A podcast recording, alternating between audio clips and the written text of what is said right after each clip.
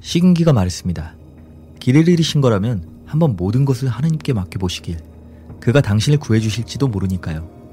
공포에 휩싸여 있던 왕자는 이 가짜 공주가 자신을 마치 다 잡은 먹잇감처럼 생각하고 조롱하자 오히려 공포심은 사라지고 밀려오는 분노를 느꼈습니다. 이에 왕자는 두 손을 하늘을 향해 뻗어 올리고 이렇게 소리쳤습니다. 위대하신 알라요.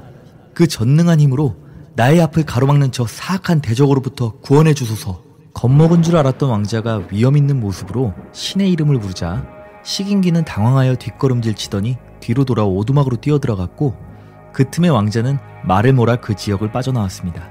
그렇게 한참을 달리다 보니 숲을 빠져나왔고 얼마 지나지 않아 왕자를 찾아 뒤따라오던 일행과 만날 수 있었습니다.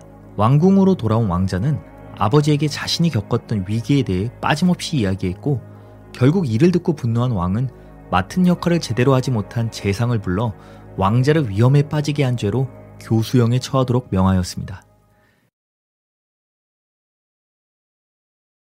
이야기를 마친 재상이 그리스인 왕에게 말했습니다.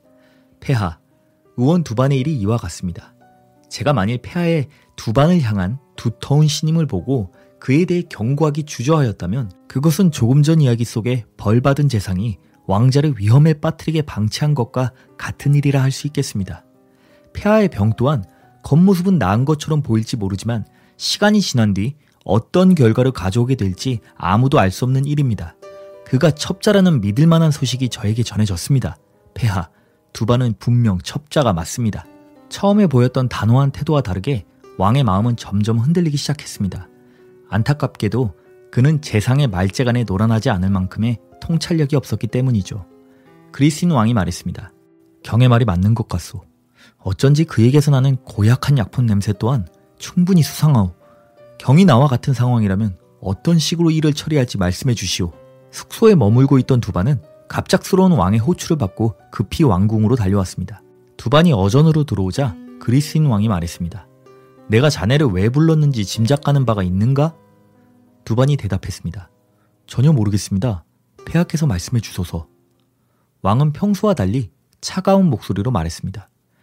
오늘 이곳으로 부른 이유는 바로 그대의 목숨을 빼앗기 위함이네. 벼랑간 사형 선고를 받은 두반은 너무나 놀라 소리쳤습니다. 폐하, 도대체 무슨 이유로 저에게 죽음을 선고하신 겁니까? 믿을 만한 사람을 통해 자네가 나의 목숨을 노리는 첩자라는 사실이 밝혀졌다. 여봐라! 당장 저놈의 목을 쳐라!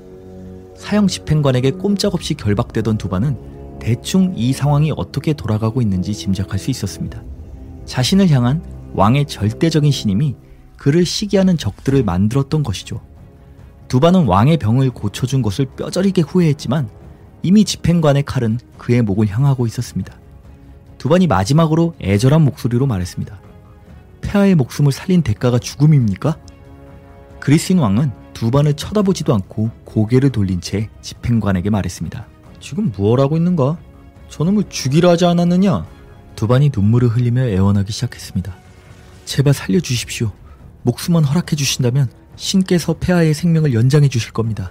이 부분에서 어부는 이야기를 멈추고 정령을 향해 말했습니다. 자, 어떠냐 정령놈아. 그리스인 왕과 두반의 이야기가 마치 우리 상황과 똑같지 않으냐. 이렇게 말한 어부는 바로 이어서 이야기를 시작했습니다. 두반이 신의 이름으로 자비를 구하였지만 왕은 조금도 신경 쓰지 않고 대답했습니다. 아니, 그대는 죽어야 한다. 나를 치료한 그 신묘한 재주로 언제든지 아무도 모르게 날 다시 죽일 수 있는 사람이 바로 그대이기 때문이지. 다가오는 죽음을 피할 방법이 없다는 것을 깨달은 두반이 더는 애원하지 않고 고개를 숙인 채 흐느끼며 울기 시작하자 집행관이 칼을 들어 올렸습니다. 이 불쌍한 두반의 모습에 어전에 모여서 조용히 지켜보던 다른 신하들까지 나서서 두반을 살려달라고 간청했지만 왕은 아랑곳하지 않고 신하들을 뒤로 물렸습니다. 눈이 가려지고 마음의 준비를 끝낸 두반이 왕에게 말했습니다. 폐하께서 내리신 죽음을 피할 방법이 없다는 사실을 받아들이겠습니다. 허나 제가 폐하의 목숨을 한 번 살려드렸다는 사실을 생각하시어 죽기 전에 가족들과 작별할 수 있도록 허락해 주소서. 어떤 방법으로도 폐하의 손에서 벗어날 수 없다는 것을 폐하께서 잘 아시리라 생각합니다. 그리고 또 한 가지 이유는 제 책들 중 폐하께 드리고 싶은 아주 귀중한 책이 있기 때문입니다. 이 신비한 책은 충분히 왕국 보물창고에 보관될 가치가 있는 책입니다. 살려달라는 두반의 애원에는 조금도 동요하지 않던 왕은 귀중하고 신비한 책 이야기에 호기심을 보이며 어떤 책인지 물었습니다. 두반이 대답하길 책 속에는 온갖 신비한 비밀들이 가득하지만 이 책의 핵심은 여섯 번째 장 왼쪽 페이지의 세 번째 줄에 있으니 꼭 읽어보소서. 그때부터 저의 잘린 머리가 폐하의 모든 질문에 대답할 것입니다. 두반의 말이 만약 거짓이라도 그가 이 왕국을 탈출하거나 죽음을 피하는 것은 불가능했기 때문에 그리스인 왕은 본인의 호기심을 충족하고자 두반에게 하루의 시간을 주었습니다. 그의 죽음 뒤에 일어날 기적에 대한 소문이 왕국 전체에 퍼져나갔고 이를 보기 위해 모든 신하가 어전에 모여들었습니다. 하루 동안 신변을 정리한 두반은 다음날 옥자 앞에 나타났고 왕에게 책을 건네주며 이렇게 말했습니다. 폐하, 제 목이 잘리는 즉시 책을 감싸고 있던 보자기에 얹어 놓으시면 출혈이 멈출 것입니다.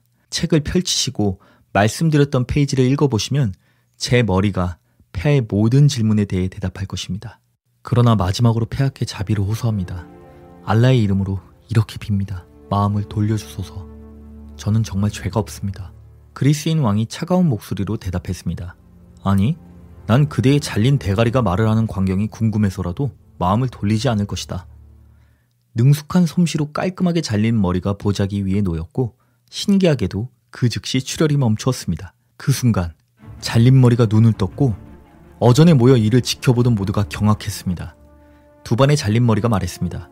배야, 읽어주소서. 왕이 책을 펼치고 두 반이 말한 페이지까지 넘겨보려고 했으나 책은 풀로 붙여놓은 듯이 달라붙어 있었고 왕은 손가락에 침을 묻혀가며 책장을 넘겼습니다.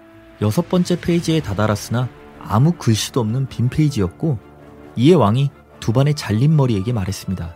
이봐 두반, 여기는 아무것도 없는데? 몇 장 더 넘겨보십시오.